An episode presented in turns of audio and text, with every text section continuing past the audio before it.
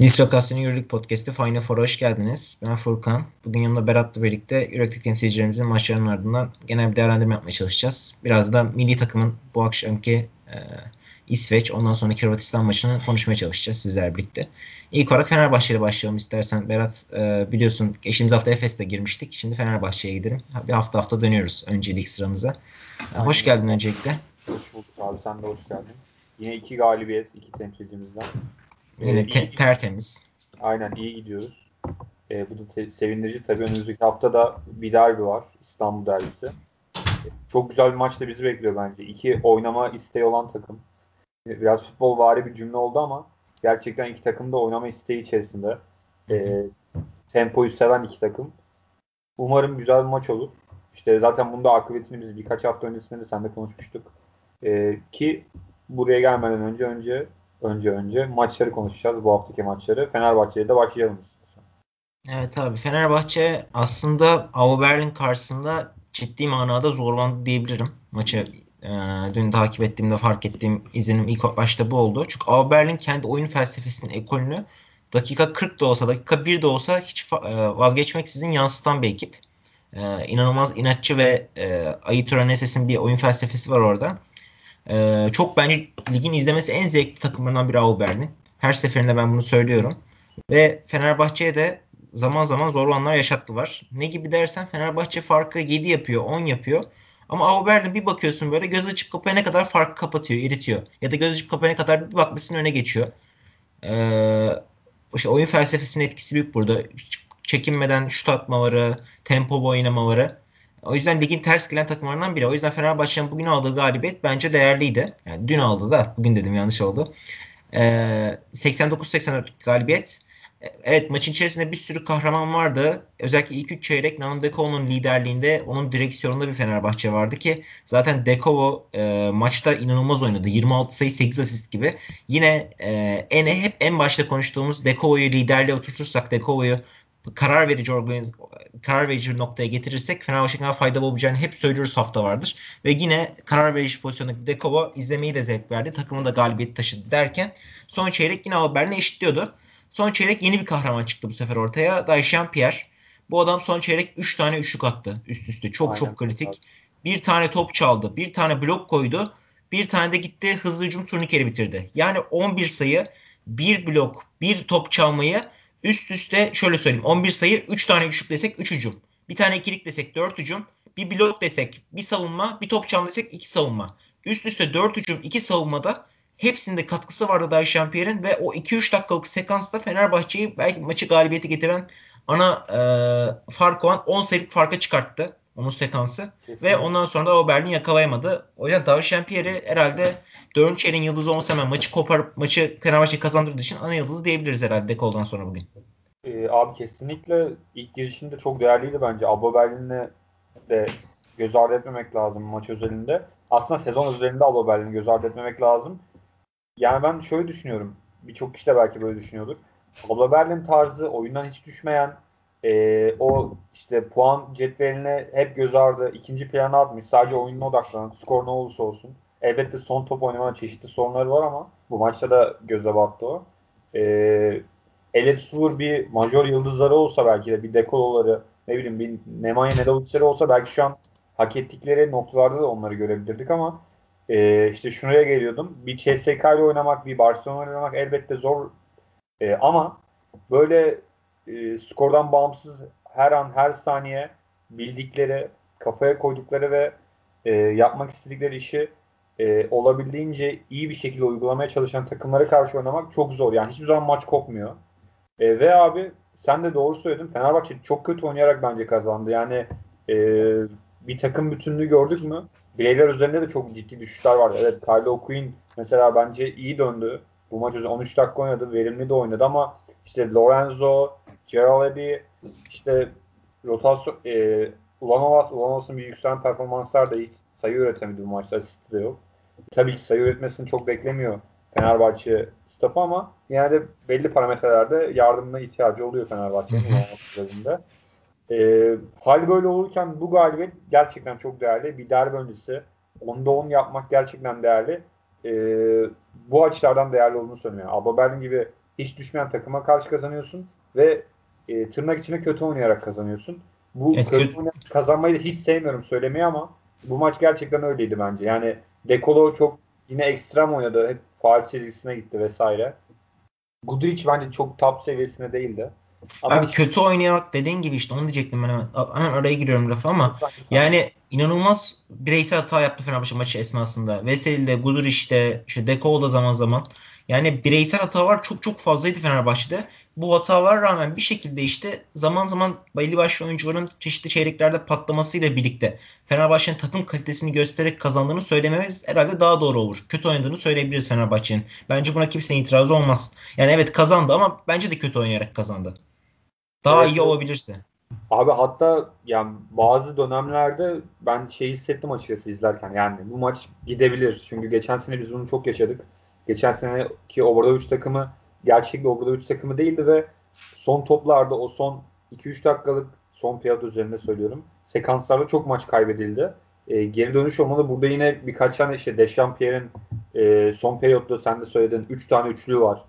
Yani inanılmaz yerlerde geldi o üçlükler mesela. Ve hiç beklemediğiniz adam yani. Dechampierre bu takıma başka kısımlarda yardımcı olmak için eklenmiş bir takviye ama 3 e, üç üçlük kaydetmesi ve son periyotta gelmesi bunların aşırı ekstra oldu ki galibiyette de bence hani Dekolo maçın adamı seçildi ama Dechampierre de bu maçı e, en azından bitirmeye doğru götürme kısmında çok kritik bir rol oynadı. Ki ben bir şeyden daha bahsetmek istiyorum abi. Yine maçı konuşmaya devam ederiz. Ee, abi Fenerbahçe'nin çok ciddi bir son bir 30-40 saniye oynama sorunu var. Yani o baskıyı yediğinde hala iki sezonda gelen bir sorun. Top çıkarmakta çok ciddi sorun yaşıyor. Tamam hani şeyin de etkisi var buna. Guardsız oynamana. Yani gerçi Lorenzo ile tamamladı bugünkü maçı ama ee, çok ciddi bir sorun. Onu demek istiyorum. Yani her ya arada böyle 30 saniye bir dakika bir kopuşlar oluyor. O kopuşlarda mesela Auber'in herhalde bu kopuşları Euroleague'deki takımların içerisinde en tehlikeli değerlendirebilecek takım. Çünkü inanılmaz evet, evet. seri atik oynuyorlar ve hiç düşünmeden o topu potaya yolluyorlar. Ee, onun şeyini çok çekti Fenerbahçe bu maçta mesela. Yani diğer takımlar belki bu kadar Berlin kadar büyük tehdit olmayabilir ama Fenerbahçe'nin e, periyotlar üzerinde iyi oynamasına rağmen zaman zaman ki 30 saniye 1 dakikalık kısa periyotlarda kısa anlarda sekanslardaki çöküşleri maçı bırakışları çok etkiliyor Fenerbahçe'yi. Aynen öyle. Ya mesela şunu çok rahat bir şekilde söyleyebiliriz. Bunu yani bu sezon sayısız maçta yaşandı artık. Galibiyet, galib, galibiyetle döndüğü maçlarda da yaşadı bunu Fenerbahçe. Ee, bir maçın son işte dönemlerine, son periyoduna, son periyodunun son 5 dakikasında 10 sayı fark, 12 sayı fark. Normalde bu büyük bir avantajdır ama Fenerbahçe Beko özelinde çok büyük de bir avantaj olmuyor. Elbette galibiyetler geliyor ama hep bir korkarak işte rahat gelmiyor onu demek istiyorum. E, buna da bir çözüm yani artık bulmak lazım. Bilmiyorum nasıl bulunur. E, o andaki 5'te topu yönlendiren oyuncu sayısı mı artırılır ya da başka formüller mi olur? Yoksa baskı çıkışlarına saha içi yerleşimde mi sorun var? E, bunu net idrak edemiyorum ben ama ciddi bir sorun olduğu kesin. Çünkü amatörce hatalar bunlar yani. Amatörce bir maç izleyip işte minikler, küçükler, işte yaş grubu, U16, U15 oralarda gördüğümüz hatalar bunlar. Profesyonel seviyede pek kaldırmayacak durumlar. Artık o anlam biraz daha rolantiyalı bir şey. Daha güçlü bir şekilde e, masaya vurarak o maçı bitirmek zorundasın. Galibiyeti daha rahat ulaşmak lazım. Yani eforu düşürmek lazım onu demek istiyorum. E, oralarda da ilerleyen dönemde daha ciddi sorunlar da olabilir. Yani yarın işte bir hafta sonra Efes maçı var. E, akabinde bir deplasman turu var Fenerbahçe'nin. Oralarda daha ciddi sorunlar yaşayabilir. Buna da bir an önce çözüm bulmak lazım. Evet ama e, işte o gibi dediğin gibi o çözüm bulma şeylerinde aslında takımda bir şeyler yapacak oyuncular lider karakterli oyuncular oluyor yine. E, yine bizim baktığımız oyuncular Dekova oluyor, Veseli oluyor. E, Aynen. burada bu maç üzerinde işte baktığımızda Lorenzo'dan bu tarz bir şey bekledi koç. Maç ne zaman böyle bir sıkıntı olsa bir şey olsa Lorenzo'yu sahaya atıp bir çözüm üretmesi bekledi. Ama Lorenzo'nun iyi bir maçı çıkardığını söyleyemeyiz. 4 sayı 4 asistle bitirdi maçı. Şut katkısı olarak çok zayıf kaldı. Ee, keza dediğin gibi o top kayıpları topu eline tutamak bir kartsız oynamanın eksikliği. O noktada mesela belki Perez'i daha fazla değerlendirebilirdi ama Perez'i çok çok az süre verdi gene. Yani koç herhalde Perez'i ciddi manada e, Euroleague maçlarında oynatmayacak bundan sonra. Düşünmüyor yani. Kafasında pek Perez yok aslında bu sistemde. Niye etti o zaman transfer anlamadım.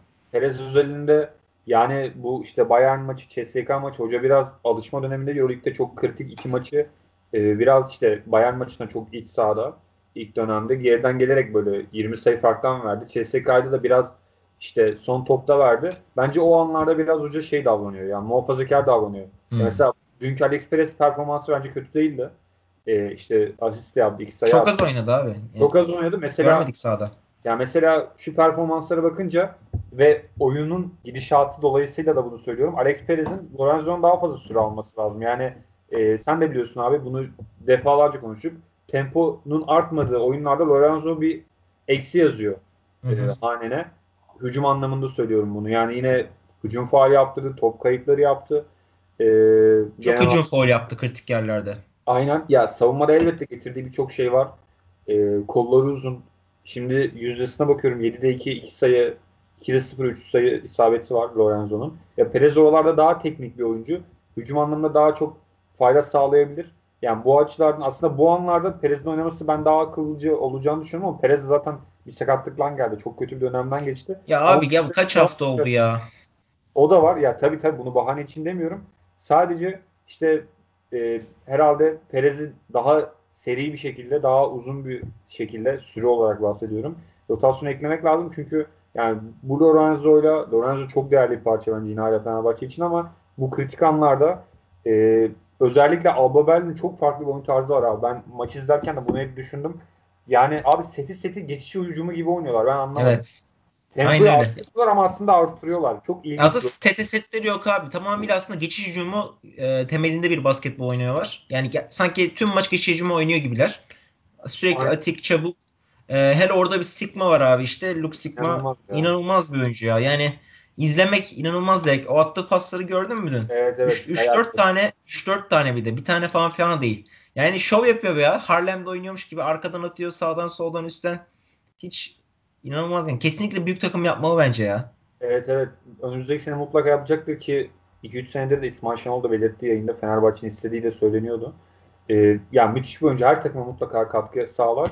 İşte Alba Berlin'de onu farklı kılan oyunculardan biri. Ve abi Alba Berlin'de çok iyi bir e, belki ilginç gelecek ama pik kalitesi var ya. Hani perdeleme kalitesi var. Ben çoğu takımda bunu görmedim. Yani mesela perdeler çok lavali yapılır.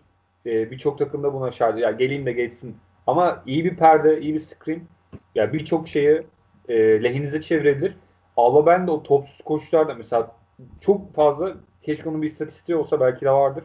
Topsuz koşu, o adam kaçırma, o pik çıkışlarında falan. Ya switch yapsan bile adamı kaybediyorsun. O kadar inanılmaz bir e, perdeleme yapıyorlar. Evet. Yani yine bu çok başka Ve bir şey. Ve uzunları olmamasına rağmen abi aslında. Aynen. Yani öyle çok yırtıcı, kavuklu bir uzunluğu yok. Ona rağmen o e, hücum olarak inanılmaz katkıları var. O kısa ya da undersize diyebileceğimiz ya da e, pozisyonuna göre belki bir tık ince kalabilecek dediğimiz oyunculardan. Kısa var da birbirine perde koyuyor ki Aubert'in en büyük özelliği bu herhalde. Erikson gidiyor Lo'ya perde açıyor falan mesela. Evet, e, evet. Fontecchio gidiyor perde açıyor falan. Ee, orada da mesela Fenerbahçe bir avantaj şey oldu. Evet bu adamlar hücumda inanılmaz alan açıyorlar birbirine ama savunmada bir tık daha aslında eksi yazıyorlar. Yani takımlar Albert'in herhalde en büyük sıkıntılarından biri uzun savunması. Evet. Ee, Sigma orada çok parlak olduğunu söyleyemeyiz. Keza Ben Lammers da mesela çok işin savunma tarafına takılan bir abimiz değil. Ee, hücumda evet dün 16 sayı attı etkili oldu ama savunmada pek varlık göstermedi. Orada mesela şeyi çok ön plana çıktı. Ben çok beğendim. Mesela 13 dakika oynadı Kyle Quinn. Ee, evet. 8 sayı 6 rebound 3 asist. Ama Kyle Quinn 8 sayı 6 rebound 3 asiste bir 13 dakikadaki bir sporcunun yapabileceği maksimum şekilde yaptı. Yani Ves- Veseli attığında kenara e, Kyle Quinn'i soktu hiç düşünmeden. ilk periyotta başladı hatta Kyle Quinn'i oyuna sokmaya. Ve Quinn potu altında çok rahat işte bitirdi, rebound aldı, pas dağıttı. işte 3 tane asisti var ki çok değerli bu 3 asist. Tepeden çıkıp e, boş koşu attığı 2 tane pas var mesela bu 3 asistin içerisinde. Yani Quinn'i bu sisteme adapte etmek için açısından çok önemli bir maçtı ve koç e, ne kadar geç gelirse gelsin bu takıma, ne kadar adaptasyon süreci uzun olursa olsun e, bu maçtan adapte etmeye başladı gibi geldi bana takım artık. Yani çok çok erken güvendi mesela ona ilk çeyrekten ve karşılığında aldı. Yani. Aynen öyle. Abi şey de var mesela o da ilginç bir tercih. Ahmet hiç süre almadı. Evet. Ee, yani bir an Ahmet hani biraz da açıkçası şey de var yani. Kyle Quinn çok değerli bir parça. İşte biraz eklenmesi lazım. Maçta 40 dakika. E, haliyle böyle 12 kişi rotasyon oynamak çok zor. Yani Alex Perez iyi oynadı. Melih girdi bir üçlük attı. Ee, işte Edi mesela 5 dakika oynadı. Melih 5 dakika oynadı. Perez'i zaten bahsettik. Ede elbette biraz düşük başladı ama yani bu oyuncular normal bir normal bir düzende daha kısıtlı bir rotasyonda daha fazla süre alabilecek e, e, olgunluğa hem sahip hem de o performansı göstermiş oyuncular. E, o yüzden ya Ahmet çok iyi geldi buraya kadar. Ama mesela Bartel bence çok iyi bir seviyede değil. Daha Bartel yani. abi Bartel'den konuşalım biraz. Çünkü Bartel dün aslında çok fazla süre aldı. Hep kritik noktalarda Bartel sahadaydı. Ve ben şunu fark ettim. Bartel Kalkuin'le sahadayken daha efektif oynadı abi. Veseli ile sahadayken bir tık daha böyle kararsız kaldı var. Çünkü Veseli pasör bir uzun ya abi şimdi artık. Öyle bir noktaya geldi. Veseli'nin eline top iniyor. Veseli en yakın oyuncuyu çıkarıyor. Genelde çıkardığı oyuncu Bartel oldu ve Fenerbahçe'nin dünkü maç hücumunda en az 7-8 kere top Bartel'in eline düştü. Ve hücum süresinin bitmesine 6-7 saniye kava. Yani 6-7 saniye kar- kararı Bartel vermek zorunda kaldı. İyi bir maç çıkardığını söylemem. 2'de 0 üçlük attı. 2 tane üçlük dendi işte o top elindeyken. 2 kere potaya girme dendi. 2 kere hemen işte Lorenzo ya da Guduric'in eline verip işte topu elinden çıkarma dendi o kısa sürede. Ama karar verici pozisyonda Bartel eksik kaldı. Keza işte Veseli oynadığında bir tık daha yamalarını gördük Bartel'in. Ama Queen'le oynadığında Queen bir tık daha e, şey bir oyuncu. Veseli'ye kıyasla bir tık daha farklı bir oyuncu profili olduğu için Bartel ile Queen uyumunu ben beğendim ama koç bir ara sahaya şey attı işte. Veseli, Bartel, Uvanovas atıp böyle takım inanılmaz uzattı. Guduric. E, Orvar'da Fenerbahçe'nin aslında çok da iyi oynamadığını söyleyebiliriz. Aynen öyle. Abi şu da var. Ben sana %100 katılıyorum. Mesela bu Bartel'in e, Covid geçirmeden önce işte hastalık geçirmeden önceki dönemde hatırlarsak e, vesilesiz 5 numara oynadığı e, bölümlerde çok daha verimli oluyordu. Çünkü ya Bartel'in çok kötü bir şutu yok ama şutuna pek güvenmiyor. Yani bir imtina ediyor. Boş kalsa bile, o top dönse bile o pası arıyor.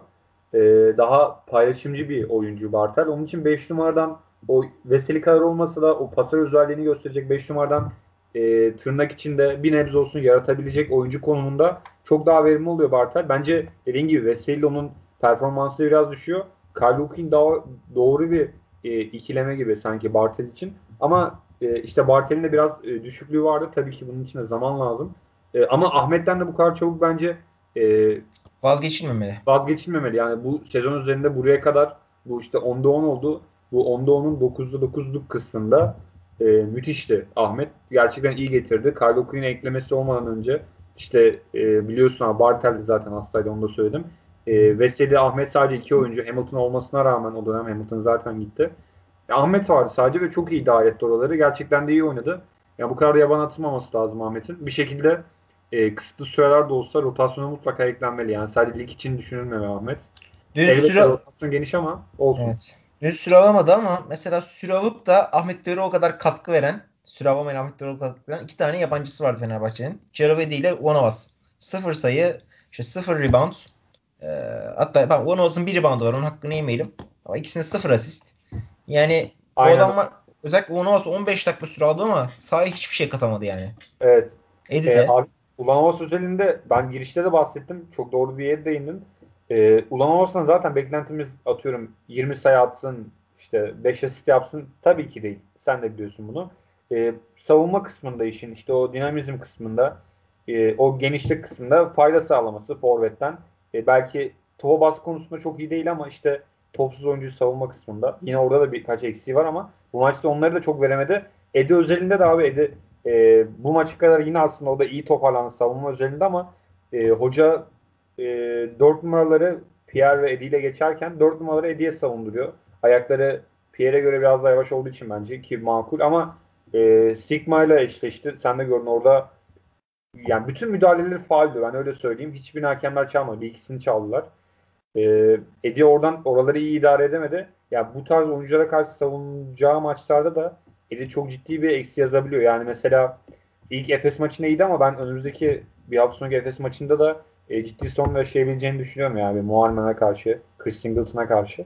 Onun için yani Eddie'yi başka formüllerde daha iyi e, yönetmek lazım. Onun için de tekrar aslında Ahmet'e geliyoruz. Yani Edin'in ve Ulanovas'ın, Ulanovas elbette tam bir karşı değil ama Edin'in bu kadar düşük olduğu yerlerde o süreleri Ahmet'e tanımak elbette şut olarak biraz eksi yazıyorsunuz anneniz ama e, o savunma açısından o dinamizmi, dinamizmi, dinamizmi gösterme açısından e, Ahmet zaten Ahmet 4-5 vesile ikisi başlıyordu. Fenerbahçe öyle oynuyor zaten genelde.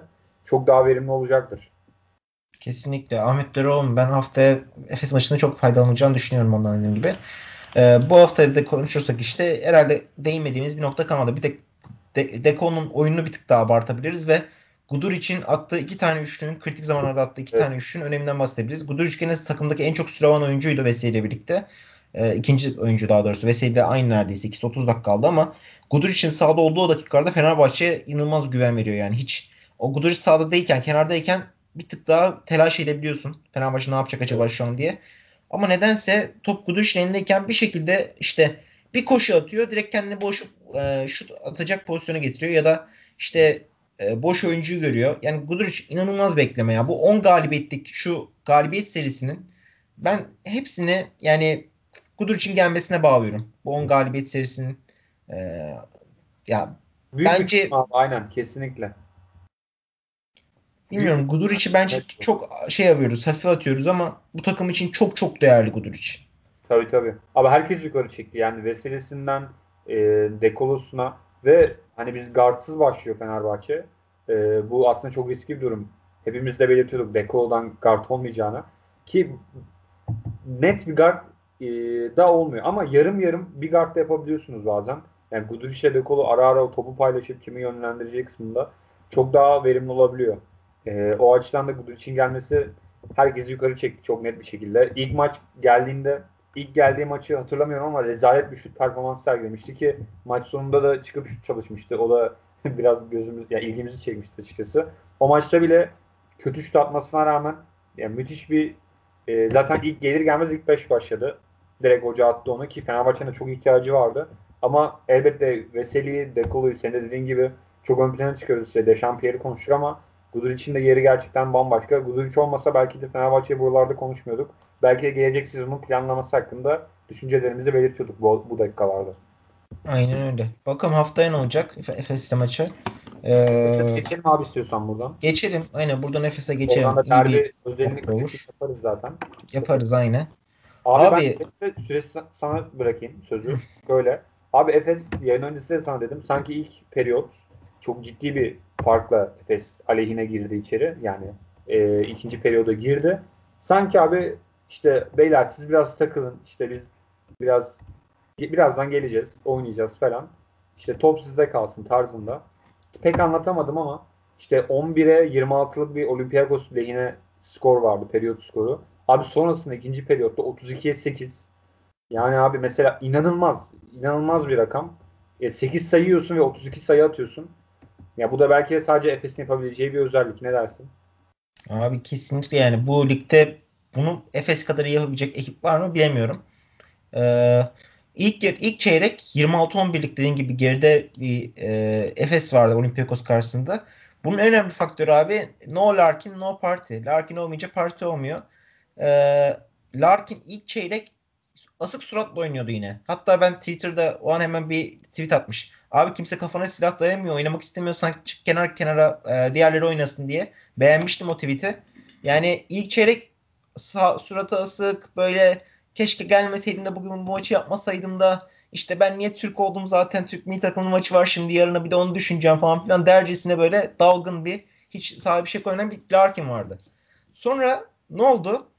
Ee, ikinci çeyrek abi işler bir anda değişti. Koç Ergin Ataman inanılmaz bir hamle yaptı. Maça başladı Missic'i Larkin bu kadar kötüyken Larkin inanılmaz kötüyken ve Missic işte aslında tek başta güven veren gardınken Misic kenara çekti abi. Ne yaptı?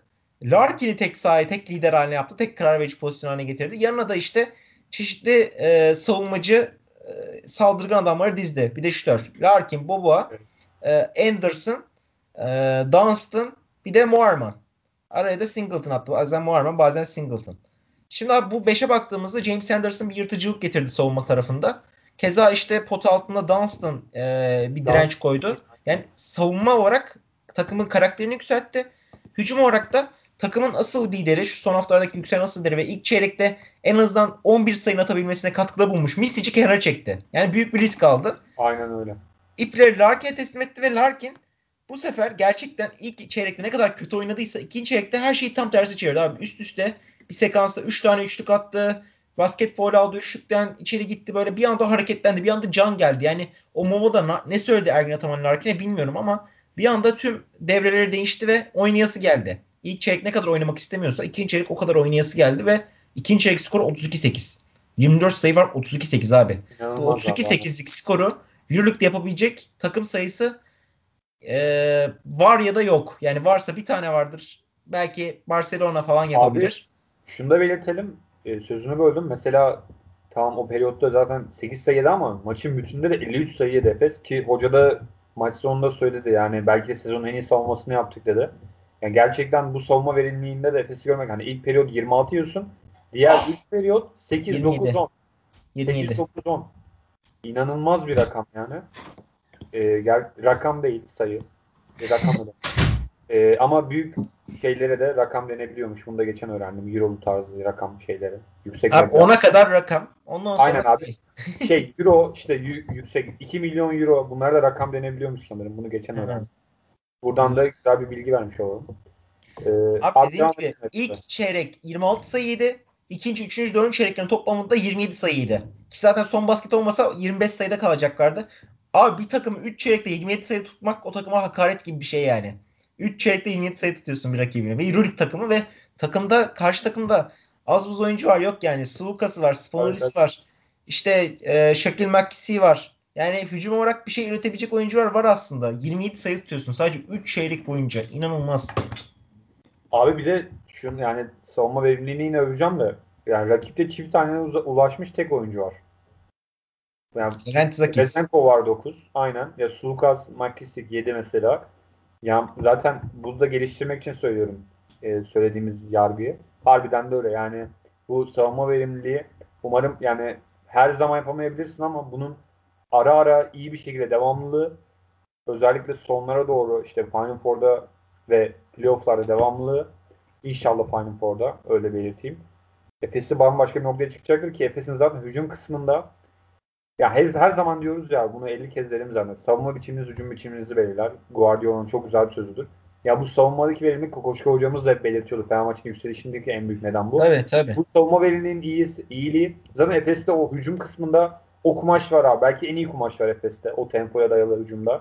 Yani Barça falan diyoruz ama CSK diyoruz belki. Abi geçiş hücumu diyoruz ya. Aubern'i övdük az önce geçiş hücumunu. Aynen. Efes iyi savunma yapınca, topu da kapınca savunmada işte sayı yemedin. Topu kaptın rebound falan. O ilk çıkışta ilk e, direkt kendi yarı sahanı kay çıkışında yani rakip yarı sahayı geçerken Efes inanılmaz bir takım. Yani öyle. belki Euroleague'deki en iyi takım çünkü Larkin gibi işte Boboa gibi hızlı oyuncuları var. Keza Misic gibi. Yani Misic bir tık daha tempoyu düşüren bir oyuncu mesela. Bu Olympiakos maçında 32-8'lik ikinci periyot skorunda Efes tam bundan yararlandı abi. Savunmada topu kapıyor. Rebound alıyor Larkin. Koşuyor direkt. Yardırıyor Aynen. ileri.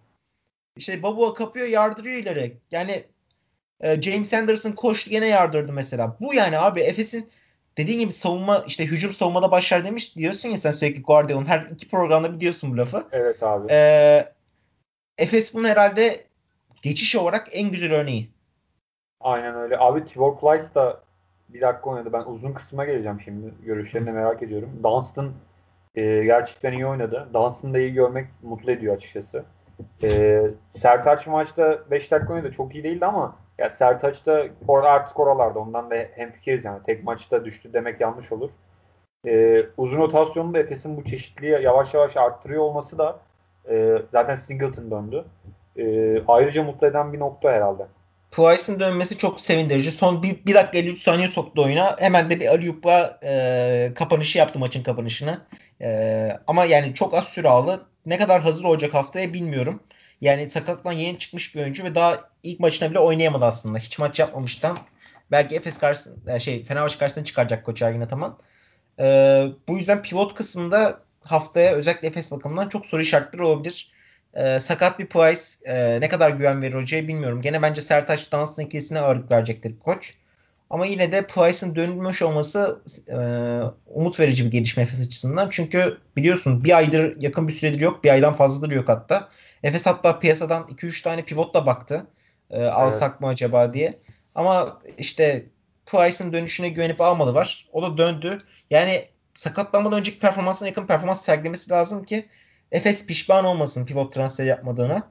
Ee, ama çok değerli bir oyuncu Price dediğim gibi ve ben hala şeyi savunuyorum. E, Dunstan'ın verimli olduğu zamanlar e, Larkin'in oynadığı yani Larkin'in oynadığı zaman ama Mistic sahaya girdiğinde Dunstan verimli olamıyor. Mistic'i bir tık daha şeyle oynatacaksın işte dediğin gibi. E, Sertaç ya da Tibor Price gibi oyuncular oynatacaksın.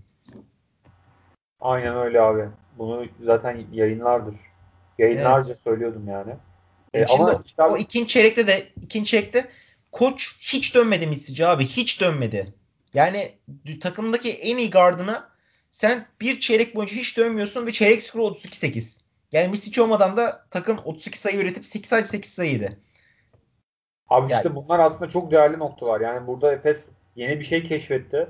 Bazen de gerçekten tablolar ekmek için üretmek gerekiyor. Her zaman bu böyle hayatın her alanında. İşte bir derbi müsabakası olur, sıradan bir maç olur. E, hoca da bu maçta onu yaptı. Ya bu maçta Efes şunu da gördü. Misic'siz biz başka formüller üretebiliriz. Her oyuncuya bağımlı değiliz. Misic gerçekten iyi bir performans sergiliyor. E, bu da çok değerli yani. Bir, bir oyuncuya çok bağımlı olmamak lazım abi. Yani o çeşitliliği mutlaka arttırmak lazım. Çünkü ne olursa olsun el, elbette normal sezonun sonuna yaklaşıyoruz ama sezon daha çok uzun. Ligi var, işte playoff'ları var, Final Four'u var. Bu çeşitlilik mutlaka Efes'e artık diğer katacaktır yani burası kesin. Kesinlikle yani. Efes zaten biliyorsun e, bence hücum potansiyeli olarak hala ligin en iyi takımlarından biri. Bana kalırsa en iyisi. Yani gününde bir Efes'in hücumda yenemeyeceği takım yok. Ee, pot- potansiyel sene... inanılmaz yani yüksek. Aynen geçen öyle. sene de en büyük örneği bunun zaten. Geçen seneki o e, müthiş galibiyet serisi, şey serisi e, finale hatta ben şampiyon da olacak geçen sene o Efes o şeyle de. Neyse. E, bu sene başında işte bir tık bitkinlik, sıkkınlık mı desek artık böyle Larkin'in böyle suratının düşmesi falan filan bir tık geri plan düşmüştü ama mesela bu maçta onun Efes'in aslında tüm sezon özeti bu maç. İlk çeyrek Larkin'in suratı düşük. Takım böyle pek oynamak istemiyor. E baktık 26-11 geldi. İkinci çeyrek takım bir anda oynamak istiyor.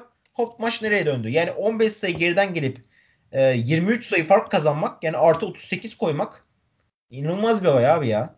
Tabii tabii. Yani bu bambaşka bir seviye oldu Efes için. Belki de en ilk periyodu dışarıda bırakıyorum. En net galibiyeti oldu. Ve geleceğe dair bu cümleyi de çok umutla bakmak için en net maçlardan biri oldu yani. Abi en güzeli bence e, dediğin gibi umutla bakacak şey olarak James Anderson'a hiç katkı alamıyordu koç hafta vardır. Bu maç 23 dakika yakın oynattı. Evet belki savunma hücum olarak çok iyi bir katkı vermedi. 4 sayı oynadı ama savunma olarak inanılmaz bir katkı verdi. İşte 4 reboundu 3 asisti var. 10 verimlilik puanla oynadı. James Anderson'ın maçtaki katkısı Efes açısından çok kritikti. Çünkü Efes hafta vardır bir yabancı eksik oynuyordu. James Anderson olmaksızın. Kesinlikle abi James Anderson'ın zaten katkısı yıllardır tartışılıyor. Hoca da hep güveniyor aslında ona devam ediyor yola. Onu da bir yerde eklemek ya aslında çok değerli bir yan parça bence James Anderson. E, şut konusunda özellikle. Onu da eklemek tabii ki yine bir artı değer katacaktır. Ya onun de... yerine Musa'yı aldılar mesela. Musa hiç oynatmıyor koç. Ha, Musa herhalde yani bir, bir yıla belki de bir o yaz kampını geçirmeye yani bu sezon üzerinde çok bir şey getirir mi emin değilim. Ki biz bunu zaten sana de belirtmiştik yani bir anda gelip evet. Zaten öyle bir hazır oyuncuyu bulman da çok zor bir ara transferde. Yani bugün Kyle O'Quinn diyoruz. Alex Perez diyoruz. Alex Perez oynayarak geldi ama bir Kyle O'Quinn o kadar net bir transfer değil mesela. Musa da öyle. Başka bir oyuncu gelse o da öyle olacaktı. Burası çok net.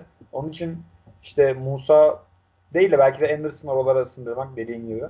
Musa'yı uzun vadeli düşünmek ki bunu biz sayısızca kez dedik. Daha doğru olacaktır. Kesinlikle abi Musa'dan pek bir katkı gelmiyor dediğin gibi işte dediğin gibi. O zaman. De bir şey soracağım sana. Bu Hı. ilk 8'de ilk 8'e alttan gelecek bir takım olur mu sence? Çok yakın herkes birbirine. Şu an ya, sıralama olarak mı? Abi sıralama olarak mesela işte mesela Zenit, Bayern, Fenerbahçe, Efes karışık. Ya ben e, Kimki, Kızıl Yıldız, Av Berlin, Panathinaikos, Maccabi, Olympiakos, Asvel e, kaçısının yedisinin geleceğini düşünmüyorum. E, kim gelebilir bu 2-8'e?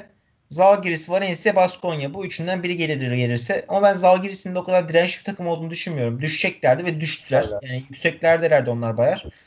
Ee, Efes, Fenerbahçe'nin de otomatikman 2-8'in içine gel, gireceğini düşünürsek bu koşullarda bu 8'den çıkması muhtemel olan takım herhalde yani Bayern Münih'te Zenit oluyor. Ama ben Zenit'in bu sene oynadığı oyunun e, onları hak 8 dışına bırakacağını düşünmüyorum. Hak ettiklerini Aynen, hak düşünüyorum. Bile.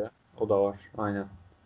Ee, Bayern Münih kaldı bir tek. Bayern Münih bence bu dörtlü arasında en iyisi ya. Zalgiris, Valencia, Baskonya arasında. Bence de. Ee, abi şey var bir de ee, ne diyeceğimi unuttum ya. Abi ha şunu diyeceğim. Yani bu alttaki takımlar da İşte sen de dedin zaten. Yani mesela şu an hiçbiri bir Efes, Fenerbahçe gibi Zenit hep aynı şeyde. O iyi basketbol oynamıyorlar açıkçası. Son dönemden bahsediyorum. Asfer bir tık çıkışta son Yani dönem. şey abi aynen. Asfer çıkışta bir de şey mesela rakip şey galibiyet mağlubiyet çok yakın birbirine ama oyun olarak çok yakın değil aslında bence. Mesela Efes 8 gözüküyor. Bir maç eksiği var. Ee, yani mesela Efes'te Zalgiris arasında bir galibiyet mağlubiyet şey var ama arada çok ciddi bir siklet farkı var. Onu söylemek lazım. Abi Efes'in o eksik maçı oynandığında Efes dördüncü oluyor. Aynen. 15-10. Dördüncü Real Madrid yani 8 değil aslında Efes. 4 ile 8 arasındaki 5 takımında Real Madrid, Bayern Münih, Fenerbahçe, Zenit, Efes bunların aynı olduğunu düşünebiliriz abi. Maç Aynen. yeni başlıyormuş gibi düşünebilirsiniz. 0. dakika. Düdük Aynen. çaldı. Daha 90 dakika vermesi. Şimdi bundan sonra ne karakter koyacaklar? E, arkasında momentum almış bir Efes var. E, son dönemlerde işte paramparça olmuş bir Real Madrid. E, Valencia'da yenildiler. Keza işte e, Bayern Münih'in de o ilk baştaki formu düştü. E, Asfel'e yenildi onlarda. E, Asfel de inanılmaz bir şekilde kötü coaching olmasına rağmen takım e, sayı atınca yani şey oluyor. Bir sayı barajı var abi Asfel'in rakiplerine atması gereken. Asfel rakiplerini 80 sayının altında tutarsa Asfel her maçı kazanıyor gibi bir şey oldu. Yani azıcık savunma yapsalar kazanıyorlar. Abi öyle bir de gerçekten Asfer'in koçu Tony Parker'ın sevgili kardeşi. TJ Ee, Parker. o adını unuttum. Abi gerçekten çok kötü bir yani orada gerçekten şeye dayalı işte referansı dayalı bir koç olduğu çok net yani. Asist sayısı zaten çok sıkıntılı bir takım. Yani takımdaki asist beklediğin senin oyuncu Norris Cole. Ki Norris Cole'un ne kadar bencil bir oyuncu olduğunu herkes biliyor yani. Takımda en çok asist yapan oyuncu Norris Cole oluyor falan mesela. Anlatabiliyor muyum? Tuhaf bir takım. Abi bu sezon üzerinde belki de Maccabi çok şey kaldı. Beklentilerin altına kaldı bence. Yani çok ciddi bir Yok. Bizim şu GM'lerimiz şey verirdi ya en iyi lider. Wilbekin. Seçtiler Abi- ya. Euroleague'in en iyi liderini Wilbekin seçtiler. ya En abi o, oyuncusu. o biraz aptallık da abi şey diyeceğim sana. Ee, şaka bir yana. Son Abi maç Wilbekin kaç sayı oynadı? Ben sana söyleyeyim mi? Efendim? Son maç Wilbekin kaç sayı oynadı biliyor musun? Kaç abi? Ben bakmadım ona. Abi 18 dakika 0 sayı. Abi gayet iyi. 0. Lider 0 sayı attı. Abi Wilbeck'ini ben net bir yere koy, yani konamıyorum, koyamıyorum. Konuşamadım. Yani gerçekten iyi bir oyuncu ama iyi bir lider mi? Değil. Yani Abi 0 sayı nedir ya? Yani şey gibi bir şey. Deko'nun 0 sayı atması, Larkin'in 0 sayı atması. öyle öyle. Ee, Abi çok takımdaki liderliği var. Kavates'in 0 sayı atması. Aynen. Kabul edilebilemez. Kabul edilemez yani. Kabul edebilir gibi değil. Abi ben şeyden dolayı dedim yani Antezic, işte Dragan Bender, Tezic işte iyi bir oraya şey yaptılar. Para harcadılar. Yani aslında iyi bir kadroları var da Var. Kanatlarda Oteland ya say say bitmez aslında. Oraya daha da gider. Ama işte biraz Makabi sönük kaldı bu sene özelinde.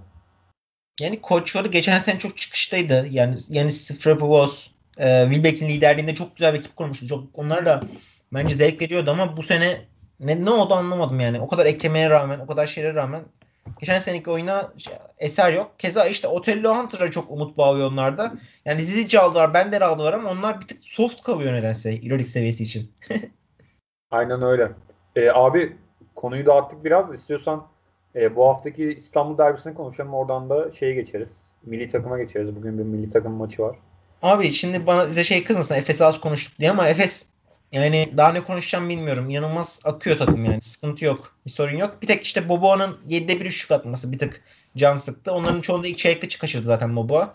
Ee, Boboa'nın şutu bir tık daha düzeldi mi Efes inanılmaz bir hücum katkısı daha elde etmiş oluyor. Ben haftaki derbi üz- üzerinde de e, Larkin ve Misic'in katkısından çok Boboa'nın şut katkısı ve Muarman'ın şut katkısının e, galibiyeti getirip getirmeyeceğini belli olacağını düşünüyorum Efes açısından. Fenerbahçe Efes derbisinde. Çünkü e, Muarman Bartel'le eşleşecek. Boboa e, Deko ile eşleşecek. Bartel bir tık daha savunmada sert takım şey olsa da eşleşme olsa da Boboa'nın Deko karşısında bir tık daha hücumda şov yapması lazım. Efes'in galibiyeti almak istiyorsa.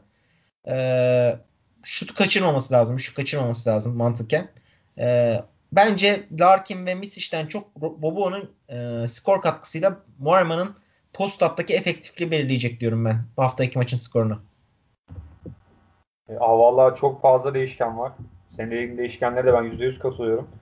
E, ama ya Efes daha şey e, e, ne, ne olursa olsun Fenerbahçe 10'la 10'la geliyor ama Efes oyun anlamında daha kuvvetli geliyor bence. Yani Fenerbahçe elbette az önce dedim 10'da 10'la geliyor. Ama o son iki maçında Zenit maçını kazandı evet. Alba Berlin maçını kazandı. Evet ama bunları üstün bir oyunlar bence net olarak kazanmadı. Bu Alba Berlin maçı da öyle. Ee, onun için oyun anlamında Efes daha dominant geliyor. Ee, Fenerbahçe'nin sahasında artık iç saha dış saha diye bir tanımlama da pek kalmadı.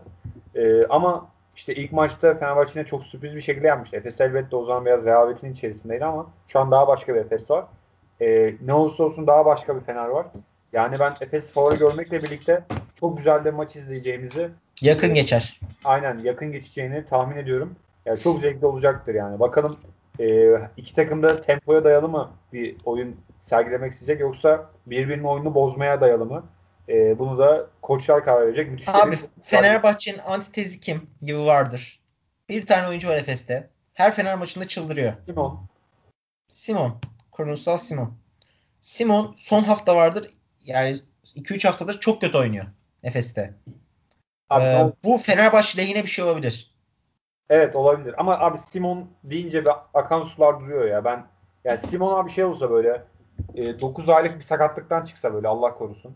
İşte başka bir şey olsa böyle e, 3-4 maç 0 sayı atsa yine Fener maçına gelir. İyi oyununu sergiler. Simon öyle bir karakter. Simon özelinde ya şöyle söyleyeyim abi Larkin'den emin değilim ama Simon o sayıları atar bence. Simon gerçekten... Minimum 20 sayı atar diyebilir miyiz? Ben atar, atacağını düşünüyorum abi. 21 sayı atar. Benim de içime 21 doğdu biliyor musun sayı olarak? Aynen yani Simon gerçekten Muarman da öyle bu arada. Muarman da bence çok başka oynuyor Fenerbahçe. Yok ya Muarman çok e, Fener karşısında çok performans sergilediğini söyleyemem. Ligde sergiliyor da Euroleague'de pek sergileyemiyor. Ya ligin ee, doğru söylüyorsun. Orada yabancı var az ya ondan belki de o etkili olmuştur da şimdi Fener'in kadrosu da geniş. Yabancıları da çeşitli çeşitli şu an. Bir sıkıntısı yok. Ee, o yüzden abi Simon çözüm üretemiyor Fener ya. Fener'de şimdi Simon'u kim savunacak? Ciravedi ile savunmaya çalışacaklar. Ee, ama Ciravedi'yi Simon yer ya. Simon yer Ciravedi'yi. Ee, abi Ciravedi ile Simon'u savunmayız ya. Öyle olmaz. Kimle ee, savunacaksın? Simon'u kimle savunacaksın abi? Abi Simon e, kısa oyuncuları biz eğer Dechampierre Eddie oyundaysa e, şey Pierre savunuyor. Bak Pierre çok iyi savunuyor diye bir kaydı yok ama Eddie'den iyi savunur. Şey diyeceğim abi ben bir kritik noktada Veseli'yi Efes kimle savunacak? Yani e, atıyorum. Abi Dunstan ya. Yani yıllardır Dunstan, klasik eşleşme. Dunstan Veseli eşleşmesi. Abi klasik de mesela artık biz şeyi daha çok kullanıyoruz yani Fenerbahçe kullanıyor. Yani mesela Barkley'nin dışarıdan yönettiği set ucumlarıyla tam tersi olup Veseli'nin dışarıdan yönettiği o set ucumlarında çok ciddi farklar var. Yani Veseli dışarıdayken takım daha efektif oluyor. Yani yok hiç örneği falan veriyoruz. Oralarda Singleton belki daha mantıklı olabilir. Bilmiyorum. Sadece üzerine biraz kafa yormak lazım. O bağlantılardan dolayı. Ama işte bunda tabii ki koçlar karar verecek. Gerçekten bir haftalık uzun bir süre de var. Gerçekten üzerine çalışılacak güzel de bir maç. Çift maç haftası falan değil onu demek istiyorum. Bence çok güzel maç bizi bekliyor. Ben şimdiden çok heyecanlıyım yani maç için. Hı hı. Yani e, bence oradaki kilit şey yani Efes'in kısa varını nasıl savunacaksın? E, tempoya tempoyla mı karşılık verecek? İki ekip içinde konuşuyorum. Fener tempo arttırırsa Efes tempoyla mı karşılık verecek?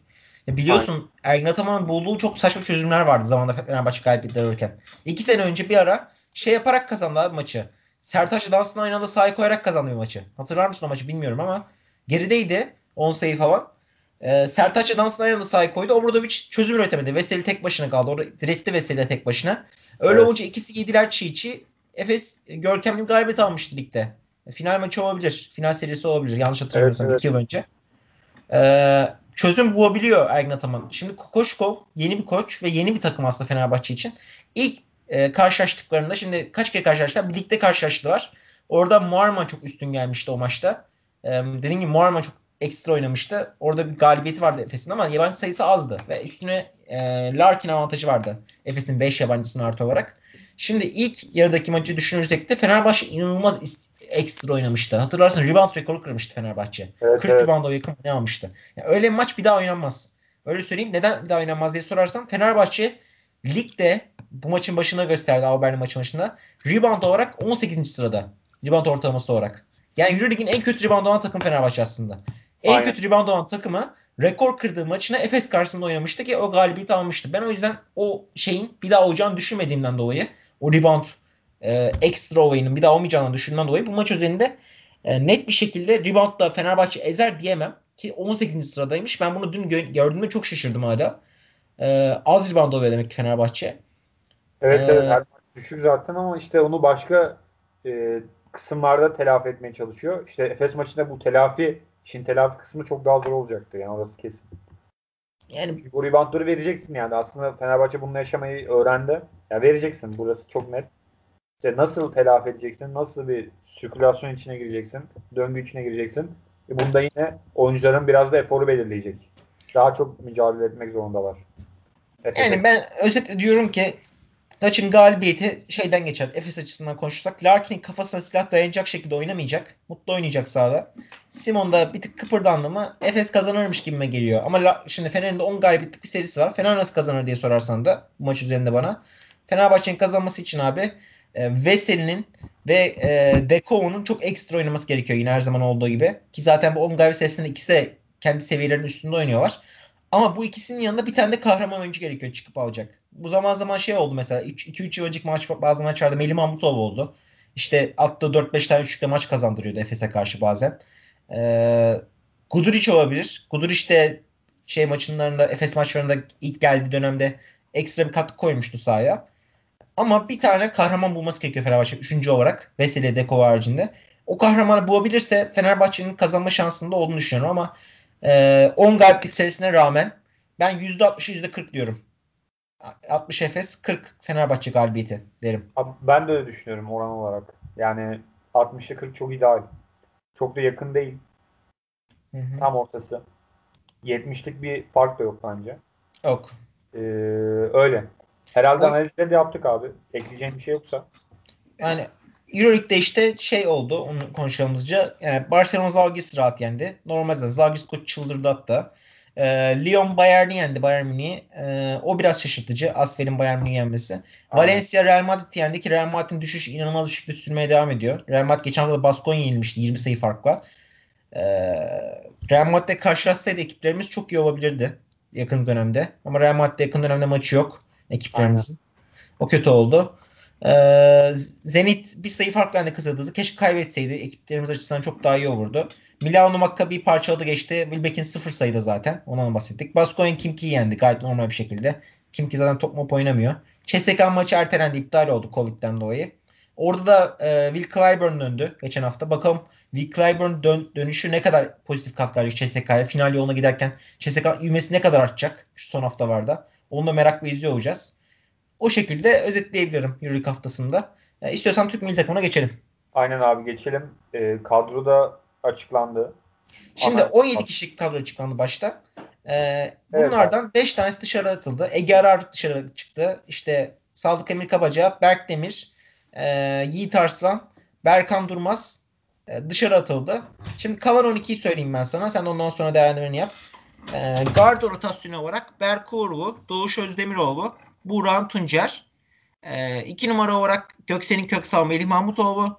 3 numara olarak Şeyh Musazer, Metecan Birsen, 4 numara olarak Alperen Şen, 4-5 numara olarak da Alperen Şengün, Furkan Altavı, Samet Geyik, Sertaş Şanlı. Bir de e, Larkin'i ekleyebiliriz devşirme olarak da. Takımımız bu 12 kişilik rotasyon.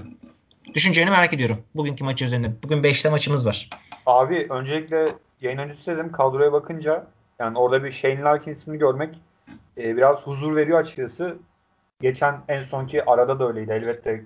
Bir maç kazanıp bir maç kaybettik ama öyle miydi ya? İki maçını mı kaybettik? O kadar uzak kaldım ki. E, unuttum. E, abi kadro özelinde de yine yayın öncesi sana belirttiğim gibi e, sanki biraz daha umut ışıkları bizim için e, gözüküyor. Yani Alperen çok formda geliyor. E, Larkin iyi geliyor. E, Sertaç iyi geliyor. E, ve Orhunen'e Sokrates'te bir e, program yaptılar. Belki izlemişsindir. Orada Buğra'nla Alperen de bir e, sohbet söyleşi gerçekleşti. Orada takımı daha odaklı bir şekilde, daha işine hakim, daha olayın ciddiyetinin e, tırnak içinde farkında bir takım gördüm. Yani öyle bir izlenim uyandı bende. E, bu da beni biraz mutlu etti. Yani sanki e, abi sen şeyi de bahset istiyorsan e, hangi formüllerde biz gruptan çıkabiliriz? Tamam. Ee, formülleri söyleyeyim. Şimdi biz abi aslında buradan ta- gruptan çıkmamak için gerçekten eşek olmak gerekiyor. 4 takım var. 3'ü de gruptan çıkıyor bildiğim kadarıyla. Ee, biz de bir galibiyet aldık saçma sapan bir şekilde. Ee, üçüncü de çıkıyor. Düşünebiliyor musun? Dört takımdan üçü gidiyor. Biz dördüncü olma riskimiz var ki grupta da İsveç, Hollanda, Hırvatistan var. Yani bu kadar e, kötü bir duruma düşürenler milli takımı utansın yani. Bilmiyorum artık. Bunu da kazanamazsak, burana gidemezsek yani bu milli takım jenerasyonuna gerçekten ciddi manada yazıklar olsun diyebiliriz herhalde. Bilmiyorum. Şimdi şu gerekiyor bizim gruptan çıkmamız için. Bugünkü maçı 13 sayı farkla yenersek 13 sayı ve üstünde farkla yenersek gidiyoruz. Üçüncülüğü garantiliyoruz. 13 sayı farkla yenemezsek 12 sayı fark kazanırsak yarınki sonuçlar belirliyor maçı. Yarınki sonuçlar ne? Şöyle söyleyeyim onda. Eğer bu maçı 13 sayı farkla değil de 8 sayı farkla yenip e, Hırvatistan'da kaybedersek, Hırvatistan'da kaybedersek Hollanda İsveç'i yendiği takdirde gene gidiyoruz. Şimdi biz bugün İsveç'le oynayacağız. İsveç'i 13 sayı yenersek direkt geliyoruz. 8 sayı yenersek ve İsveç son maçını kaybederse yine gidiyoruz. Ha, aksi durumda mesela bugün maçı 4-5 sayı farklı yendik. Son maçı da kazanmamız gerekecek. Bugün İsveç'i yenip Hollanda ise Hırvatistan'da son maçı yenersek yani 2'de 2 yaparsak yine gidiyoruz. Yani aslında bizim temelde 2'de 2 yaparsak garanti gidiyoruz. 2'de 1 yaparsak da ilk maçı 13 sayı farklı yenmemiz lazım. İlk, ilk maçı 13 sayı farklı yenemeden 2'de 1 yaparsak da bir maçın kaybetmesini bekleyeceğiz. İsveç'in son maçını kaybetmesini bekleyeceğiz. Yani e, aslında gitmemiz için önümüze tüm fırsatlar altın tepsiyle sunulmuş durumda. Bundan da çıkamazsak ciddi manada e, yazıklar olsun deriz artık. Abi öyle bayağı bir formül var. Yani çıkmamız için sevgili FIBA elinden geleni yapıyor. E, MHK, Serdar Tatlı hepsi elinden geleni yapıyor gruptan çıkmamız için. Artık bizim de bir el atmamız lazım belki de. Yani e, kadro olarak bence işte hani Furkan şey falan diyebilir insanlar da Cedi yok, Furkan yok vesaire. Ya abi şu olmaması bile şu kadro bile her rakibi çok rahat bir şekilde yenebilecek düzeyde. Abi ya İsveç biraz... rakip ya. İsveç, Hollanda onlar basketbol seviyesi olarak Türkiye ile rekabet edemezler. Tabii, tabii. Hırvatistan B takımıyla oynuyor abi. Hırvatistan milli takımda işte Simonlar, Mimonlar gitmiyor. B takımıyla oynuyor Hırvatistan. Aynen öyle abi. Yani her takım bizden düşük. Yani artık o potansiyeli sahaya koyup Orhun Ene önderliğinde. Hocayı da güveniyoruz bu arada. Hı hı. Ee, iki maçı da almamız lazım. Yani hani 14 sayı yenip çıkalım değil. iki maçı da vurup Aynen öyle. Çok Aynen net. öyle. Kesinlikle katılıyorum. Abi, alır mıyız sence iki maçı? Abi almamız lazım. Ben şimdi bu kadroya bakıyorum. Şey umut veriyor bana. Alperen Şengün Furkan Altalı ikilisi umut veriyor pota altında. Alperen geçen maç şeye kurban oldu kaybettiğimiz maçta. Ee, Miro Bilan Hırvatistan pot altı. Adam zıplamıyor abi. Adam işte kilolu, e, uzun boylu bir herif olduğu için zıplamayı da bilmiyor. Adam zıplamadığı için Alperen de her topa zıpladığı için sürekli foul yaparak foul probleminde kaldı. Miro Bilan da sadece ayak hareketleriyle pivotun e, en temelde öğrendiği o işte 15-16 yaşında bir pivotu öğretilen ayak hareketleriyle tek başına yendi Alperen Şengün'ü. Aynen. Şimdi Alperen Şengün daha da pişti son 2-3 aydır maça çıkmayan beri. E, Alperen Şengün hücum şeyine çok güveniyorum. Foul problemine girmezse Alperen Şengün özellikle bu İsveç maçında bizim için çok avantajımız olacak. Ama buradaki bizim milli takımımızın asıl sıkıntısı genelde skor bulma sıkıntısı oluyor abi. Şimdi Orkun Ene yokken başta Ufuk Saçı varken sürekli post-up oynuyorduk. Post-up'tan da skor bulacak uzunumuz yoktu. E, post-up oyuncularımız zayıftı. Şimdi Alperen Şengün çok iyi post-up oyuncusu mesela. E, Furkan Altı'dan post-up oynayabilirsen Furkan Altı'nın yeteri kadar iyi bir oyuncu olduğunu söyleyemem. Şut katkısı inanılmaz sıkıntılı üçlük olarak. Melih Mahmutoğlu'na güvenmemiz gerekiyor yine. E, yıllardır aynı sorun. Melih Mahmutoğlu ne zaman milli takımda şut atacak? Fenerbahçe takır takır atıyor yine belli dönemlerde ama milli takıma gelince süt dökmüş kedi gibi oluyor. Abi Melih ee, bence milli takımda da atıyor abi. Son atamıyor sene, abi. Sene, abi ne zaman kritik maç falan... olsa milli takımda el ayağı birbirine giriyor. Abi bence iyi oynuyor milli takımda ya. Oynamıyor. Öyle ne zaman mi? turnuvaya gitsek, ne zaman çok kritik maç olsa, işte bugünkü mesela bugünkü gibi çok kritik maç olmadığı takdirde Meyman'da oynayamıyor. Ama böyle atıyorum milli takım 20 sayı fark geri düşmüş ya da e, çok önemsiz Rolante maç Meyman'da takır takır oynuyor. Kritik Abi, maç olunca. Amerika maçı falan var. İkinci Abi Amerika maçı geçti artık. Sil onu kafandan. 2-3 yıl oldu. O maç haricinde milli takımımızın iyi performans sergilediği maç yok. Mehmet Mahmutoğlu özelinde diyorum. Abi milli ama takım... bu şey bir durum. Yani kolektif bir durum. Hani Melih deriz. Say say gitmez. Buğra'nın deriz. Yani şey için demiyorum. Efes Tonya için demiyorum. Yanlış anlaşılmasın. Yok yok ondan demiyorum. Mesela yani son dönemde Larkin ve Alperen dışında iyi oynayan oyuncu hiçbir oyuncu yoktu. Son şey son iki maçtan bahsediyorum. E, Melih konusunda sana katılıyorum bir kısmına. Ya gerçekten herkesin önce bir silkinilmesi sonra da iyi bir teknik analizle vurup geçmemiz lazım iki maçta. Çok net bu yani. Abi şimdi şeye güveniyorum işte ben oynayan oyunculara güveniyorum. Oynayan oyuncular kimler var? Larkin, Alperen, Şehmus. bu işin milli takımda oynamasını bekleyeceğiz. Süre almasını bekleyeceğiz. Çünkü diğer Evet. Türk oyuncular yeterli kadar süre alamıyor kendi takımlarında. Bu Türk basketbolun en büyük sorunu muhtemelen. Yeter kadar süre almamaları ve sorumluluk almaları. Belki Doğuş bile bir tık daha süre alıyor, sorumluluk alıyor. Ee, ben guard olarak Doğuş Özdemiroğlu'nun denenmesi gerektiğini düşünüyorum maç üzerinde. Berkuru'dan ziyade. Ee, Burak'ın keza e, şutunun çok kritik olduğunu düşünüyorum. Çünkü Burak'ın şutunu buldu mu gerçekten e, ligde mesela bir maç 7-7 atıyor. Diğer maç 5'te 1 atıyor. 6'da 1 atıyor. Yani çok dengesiz bir oyuncu şut olarak. Ama oyun kurucu olarak Burak'ın da değerli bir oyuncu.